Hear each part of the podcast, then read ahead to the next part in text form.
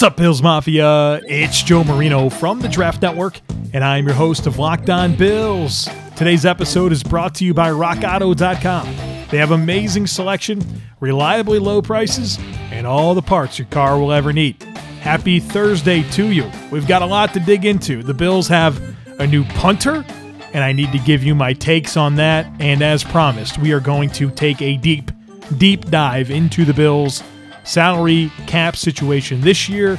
Next year, talk about opportunities to save money and really get an overall landscape of this picture as we talk about who should make this team and some of the implications on the cap and can they sign Matt Milano to an extension, all of those types of things. We're going to dig into it and find out the truth and what the answers are and how things could possibly unfold. I look forward to trying to be a math guy with you. I'll tell you what, one thing I'm not is a math guy. I actually switched my major in college to go from a bachelor of science to a bachelor of arts that way I wouldn't have to take as many math classes. So I'll do my best here to uh, to try to present this intelligently. I've cross-checked all of my information with Greg Thompson, who is good at math and knows salary cap things. And so I have confirmed that my information is good and logical. Now it's just up for me to deliver it in a way that makes sense. But let's start with this news about the Bills signing a new punter. They agreed to terms with Lachlan Edwards, formerly of the New York Jets, and they cut Kari Vedvik. I'll tell you what, this Kari Vedvik's having a rough go. He tried to be like a dual kicker punter type player, and it's just not happening. He commits only to being a punter, and he he can't beat out the worst punter in the league, and Corey Bojorquez. After like a week, the Bills said, "Get out of here. We got to find better competition for Corey B." So it just might not happen for Kari Vedvik. As John Wawrow of the Associated Press pointed out on Twitter, Kari Vedvik, after being cut by the Bills, has been cut four times and traded once in just over a calendar year. So I don't know. I don't know if it's going to work out for this young man. Let's talk about Lachlan Edwards, this Bills' new punter, the new competition for Corey Bojorquez. The long and short of it is, I don't think he's very good. I don't think this is a guy that can beat out Corey Bojorquez. In fact, I think Corey Bojorquez is a better punter than Lachlan Edwards, and so that that definitely says a lot. Um, let's talk about some of their numbers that I think matter and stand out to me.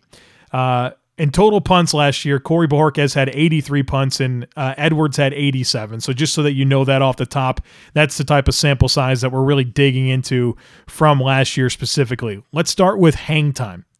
Lachlan Edwards last year averaged 4.19 seconds per punt in terms of hang time. The year before, 4.15. The year before that, 4.18. So we know that he's around a 417, 418 hang time punter. Corey Bojorquez last year, 4, 4.52. So you're getting substantially more hang time on punts from Corey Bojorquez than Lachlan Edwards. Now, why does that matter? Well, because Lachlan Edwards has a lot of his punts returned. Edwards had a return percentage against him of 50.6%, and he only forced 13 fair catches. By comparison, Corey Bojorquez had a return percentage of 22.9 and forced 27 fair catches. And again, we're talking about 87 punts for Edwards and 83 for Corey Bojorquez. Now, perhaps Lachlan Edwards is a bit better when it comes to not punting the ball into the end zone and having those touchbacks. He's actually had the same amount of touchbacks that Corey Bojorquez had last year, 12, over the last two seasons combined. So, like over 160 punts. It took for Lachlan Edwards to get that many touchbacks as Corey Bojorquez has accomplished in 2019 alone. So maybe that's some area where Edwards does better, but this hang time, this return percentage, the inability to cause fair catches, the stress that it puts on your punt team, it's not great. Now he's got a better like punting average, like yards per punt, but it's at the expense of of hang time. So he kicks it further with less hang time. I mean, I, I don't know. I, I just, uh, I don't think this is the move that's going to upgrade the Bills' punter situation. It's not going to settle the punter situation. Um, and the Bills are likely to enter 2020 with uh, another question mark at punter, whether it's Edwards or Corey Bojorquez. And you know the the thing that I always have urgency for and concern for is the holding component of it. You need to figure out your snapper, holder, kicker combination. And the Bills got their snapper and Reid Ferguson, but we don't know who the holder is going to be. Probably Corey Bojorquez, but is it with Tyler Bass or with Stephen Hauschka? So the Bills kind of need to, to figure out who their their battery here for field goals is going to be. That way you can develop that timing and consistency and get everyone on the same page. So I'm not sure Edwards moves the needles for me when it comes to the Bills punter situation, uh, a spot that I think is very, very upgradable. RockAuto.com is a family business that's been serving auto parts customers online for 20 years. Go to RockAuto.com to shop for auto and body parts from hundreds of manufacturers. They've got everything from engine control modules and brake parts to tail lamps, motor oil, and even new carpet. Whether it's for your classic or daily driver, get everything you need in a few easy clicks delivered directly to your door. The RockAuto.com catalog is unique and remarkably easy to navigate. You can quickly see all the parts available for your vehicle and choose the brand, specifications, and prices that you prefer. Best of all, prices at rockauto.com are always reliably low, and the same for professionals and do it yourselfers. Why would you spend up to twice as much for the same parts? Go to rockauto.com right now and see all the parts available for your car or truck. Make sure you write locked on in their How Did You Hear About Us box so they know that we sent you. They have amazing selection, reliably low prices, and all the parts your car will ever need over at rockauto.com. Let's talk about money. Let's talk about this Bills salary cap situation. I am going to throw a lot of numbers at you. So I hope that you can clear your mind, focus in, and let's navigate this discussion and really dissect where the Bills are at in terms of salary cap space right now, where they are in 2021, what opportunities they have to create more space this year and next year, and I guess most importantly, can they get an extension done for Matt Milano and how much money will that cost? I'm going to present a lot of information here that is going to help answer those questions. So let's start with where the Bills are right now when it comes to salary cap space. Um, we don't have the specifics of Dion Dawkins' contract, so we're going to make a couple of assumptions about that to help us navigate this discussion. Keep in mind, these numbers are going to be close. Um, we're not going to know in exactly for sure because there's some guessing in, but it'll be close enough for us to have the right feel for where everything is going to end up. So, right now, the Bills have $25 million in available salary cap space. If you go to overthecap.com, it's going to have the Bills with 30 million in available cap space. What that is not considering is the $3 million the Bills are paying Brian Winters and $2 million for a prorated piece of Dion Dawkins signing bonus. We're going to operate under the assumption that Dawkins has a signing bonus of $10 million that is prorated across the next five seasons, this year and four for the extension. And that 2 million of that counts against this year's cap. So we go from the 30 million that over the cap has down to 25. Now, the Bills have $25 million in available salary cap space. We talk a lot about rollover cap space.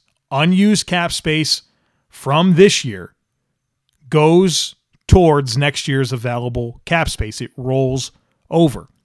Let's talk about some of the players that the Bills can cut and save money, which then could be used to roll over into the available cap space for 2021.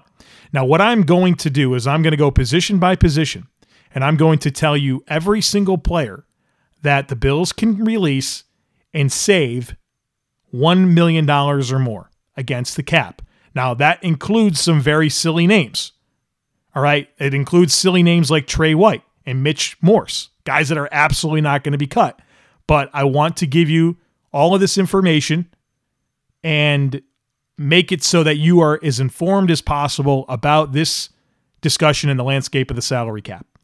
So, every single Buffalo Bill that will save at least $1 million, I am going to tell you. Some of these are going to be very enticing when you hear me say it. Others you're going to be like, Joe, why are you even saying it? Well, that's because I want to give you this information under the parameters that every player that can be cut for a savings of at least $1 million, you are going to find out about that player right now. At quarterback, Matt Barkley can be cut for a savings of $1.83 million. At running back slash fullback, TJ Yeldon can be cut for a savings of 1.65 million. Patrick DiMarco, 1.4 million. Taiwan Jones, 956,000. I know that's not over a million, but it's close enough. And for anyone that is not a Taiwan Jones truther, I want you to know how much can be saved by releasing him.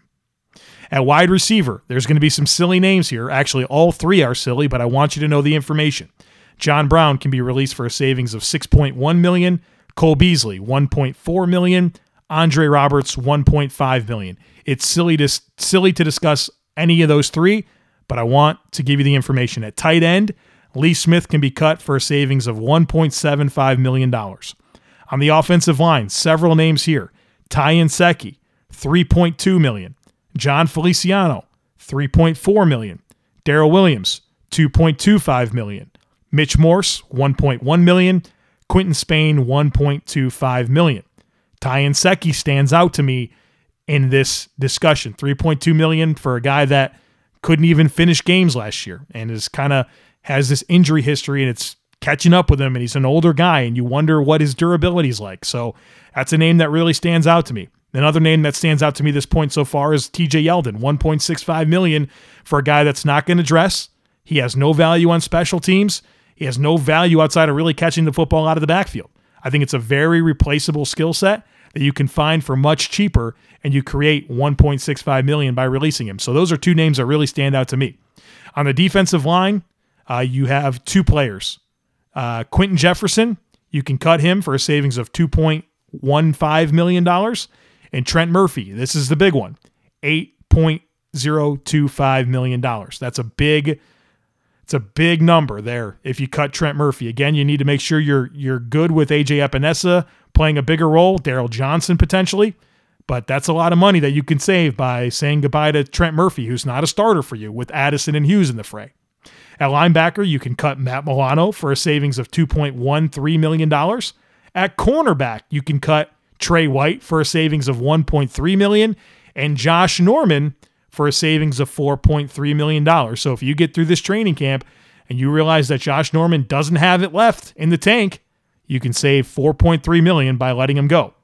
At safety, you can cut Dean Marlowe for a savings of $1.05 million and Micah Hyde for a savings of 4.6 million. And then at kicker, Stephen Hauschka at $2.175 million. That is every single Buffalo Bill on the roster that can be saved for a savings of at least $1 million. Of those, I found four that really stand out to me. I already mentioned three of them. TJ Yeldon saving 1.65 million, Ty Nsekhe 3.2 million, especially if Daryl Williams plays well and you think Ryan Bates can play left tackle for you in a pinch if Dion Dawkins got hurt. Trent Murphy 8.025 million and Stephen Hauschka 2.175 million if you cut those four players, and now I've given you all these numbers, you can you can take this and, and take it wherever you want. I've given you the information. But for the purposes of what I'm forecasting and projecting, those four players, you cut those, it creates $15.05 million in cap space that you can use to roll over into the 2021 season. So, with $25 million in cap space right now before we did the cuts and 15.05 million that I created in releasing Yeldon and Nsekhe, Trent Murphy, and Stephen Hauschka, that would create $40 million in rollover cap for 2020. Now, of course, this is all under the assumption that nothing else happens, right? They don't sign any more players that count against your top 51. There's no restructures, the you know, just factors that we don't know what could happen the rest of the way. They could make a trade, but this is as things stand today. Again, these numbers will be close, but they are loose. They're not exactly precise because there's unknown variables. This is going to give us a, a close idea as to where things could fall. So now let's go to 2021. The Bills right now for 2021 have $177 million in salary cap commitments for 2021. That is not including Dion Dawkins, who signed a four year, $60 million extension. Now, we don't know the structure of that deal yet. Let's operate under the assumption that his figure for next year against the cap is $15 million. So we add that 15 million to 177 that already exist in cap commitments, and that means that the Bills have 192 million dollars in cap commitments for 2021 right now. All right? Now we need to subtract our rollover cap that we created. So we're going to subtract that 40 million from the 192 in cap commitments that exist right now, and that equals 152 million dollars in cap commitments for the Bills in 2021. I hope that makes sense. The salary cap right now as we understand it is at 175 million. That is the floor. It could go up, but right now we're going to operate under the assumption that it's the 175 floor that the NFL has announced it will be. So you take the 175, you take the 152 in cap commitments that the Bills have, and the Bills right now have $23 million in cap space entering the 2021 season. Now remember, that includes the cuts that I made. So if you're not if you if you went through this exercise differently than I did, and you picked different players to cut, then you need to factor this up differently. But this is operating under the assumption that Yeldon and Nsekhe, Murphy, and Hauschka are cut, creating $15 million in rollover cap. That's how I got the $23 million in salary cap space. Again, you can you can add it up a lot of different ways, but it really depends on who you cut. So if everything I said is true, the Bills have $23 million in salary cap space entering 2021. I am going to guess that the Bills need about $7 million to sign their draft class in the 2021 draft. All right. So, with that in mind, the Bills have 23 minus 7. So, they have $16 million in cap space. How much does an extension for Matt Milano cost? Well, I've kind of talked about this before on the podcast. I think you can look at the Shaq Thompson deal that he signed with the Carolina Panthers, four years, $54.4 million. That's 13.6 average per year. Kwon Alexander signed four years, $54 million with the San Francisco 49ers. That's an average of 13.5 million. So I'm going to guesstimate that that uh, Matt Milano signs a four-year, $56 million deal that pays him an average annual salary of $14 million a season. So let's factor his figure in 2021 at $14 million per season. So now the Bills have two, $3 million in cap space after signing their draft class and re signing Matt Milano. It can be done, it gets tight. Now, while Matt Milano is the most important free agent, there are other free agents that the Bills are going to have to deal with and address because there's still a roster to fill. And so obviously two, three million dollars isn't going to fill up the roster. Now, you can be assured that um, it's unlikely that Brandon Beane's going to be as busy as as he has been over the last couple seasons when it comes to free agency, where he added, I mean, so many different players. You can you can assure that the big move is re-signing Matt Milano because you don't have much flexibility after that. But again, after Matt Milano, there's still there's still players that need to be re-signed. I'm going to give you the list of Bills free agents uh, after the season, and you're going to notice that well, yeah, there's some roster spots that are going to need to be filled. Maybe not by these players, maybe by cheaper players, but you need guys in these spots. So Trent Murphy, Tyler Kroft, Josh Norman, Ty Nsekhe, Jon Feliciano, Andre Roberts, Daryl Williams, Pat DiMarco, Matt Barkley, Taiwan Jones, TJ Yeldon, Evan Boehm, Isaiah McKenzie, Vincent Taylor, Brian Winters, Levi Wallace, Robert Foster, Jason Croom, Corey Bojorquez, Ike Boettger, Corey Thompson, Mike Love. Now, obviously, that list is quite different if the Bills cut the players that I said. So, you know, Trent Murphy's already cut. Ty Nsekhe, TJ Yeldon.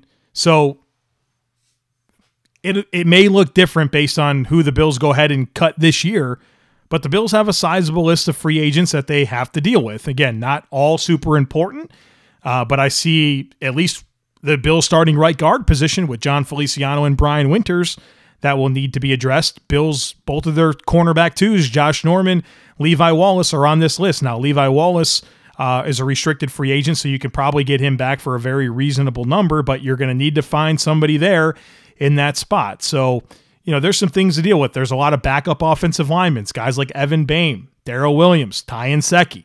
Um, you're going to have to find your depth there and you're going to have to find a way to pay for it. So that's just stuff to, to keep in mind there. Tyler Kroft is on this list. You're going to need a backup tight end. I don't know if Tommy Sweeney is going to be that guy. Um, certainly, you want something more dynamic than Lee Smith. So there's some some problems that you need to solve here.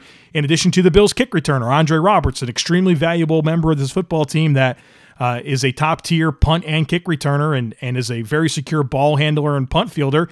You need a guy like Andre Roberts, or you need to bring him back. So there are holes to fill here um, that extend beyond just bringing back, back Matt Milano. And so that two to three million dollars that remains after paying for your draft class and signing back Milano is not going to get that done. So let's look at players that the Bills can cut in 2021 and create more cap space for them to work with. I'm going to give you a bunch of players here. Again, some of these are going to be very silly names, but I just want you to have the information. Mario Addison can be cut for a savings of $6.3 million. Vernon Butler, $6.7 million. Jerry Hughes, $7.4 million. Quinton Jefferson, 5 million. Quinton Spain, 4 million. Tyler Matakevich, 3.35 million. Lee Smith, $2.25 million. AJ Klein, 2.4 million. Stephen Hauschka, 2.55 million. John Brown, 8.2 million. Cole Beasley, 4.4 million. Mitch Morse, 4.9 million. Micah Hyde, 5.2 million. Jordan Poyer, 5.9 million. So those are some of your big opportunities. If you, you felt like you had to cut any of those guys, that's how much money you can free up. And so when you think about the entire roster that the Bills need to fill, those are some of the guys that they can um, they can move on from or restructure their deals or you know commit more guaranteed money at a lesser rate but you know reduce their cap figure. There's a lot of things that they can do to create some more cap space. So that's that's the forecast right? That's that's where things go. It's tight but if the bills want to bring back matt milano and his market value is like 13 14 million this is what that all looks like and again, there's players that they can cut, they can restructure, they can do things to create more space. And again, this is operating under the assumption of $175 million cap, which could go up. It's assuming that all, you know, that Dion Dawkins has a $15 million figure next year. It might not be. It might be 10 in 2021 uh, and then higher in subsequent years because they wanted to reduce that number to have more flexibility when the cap goes down.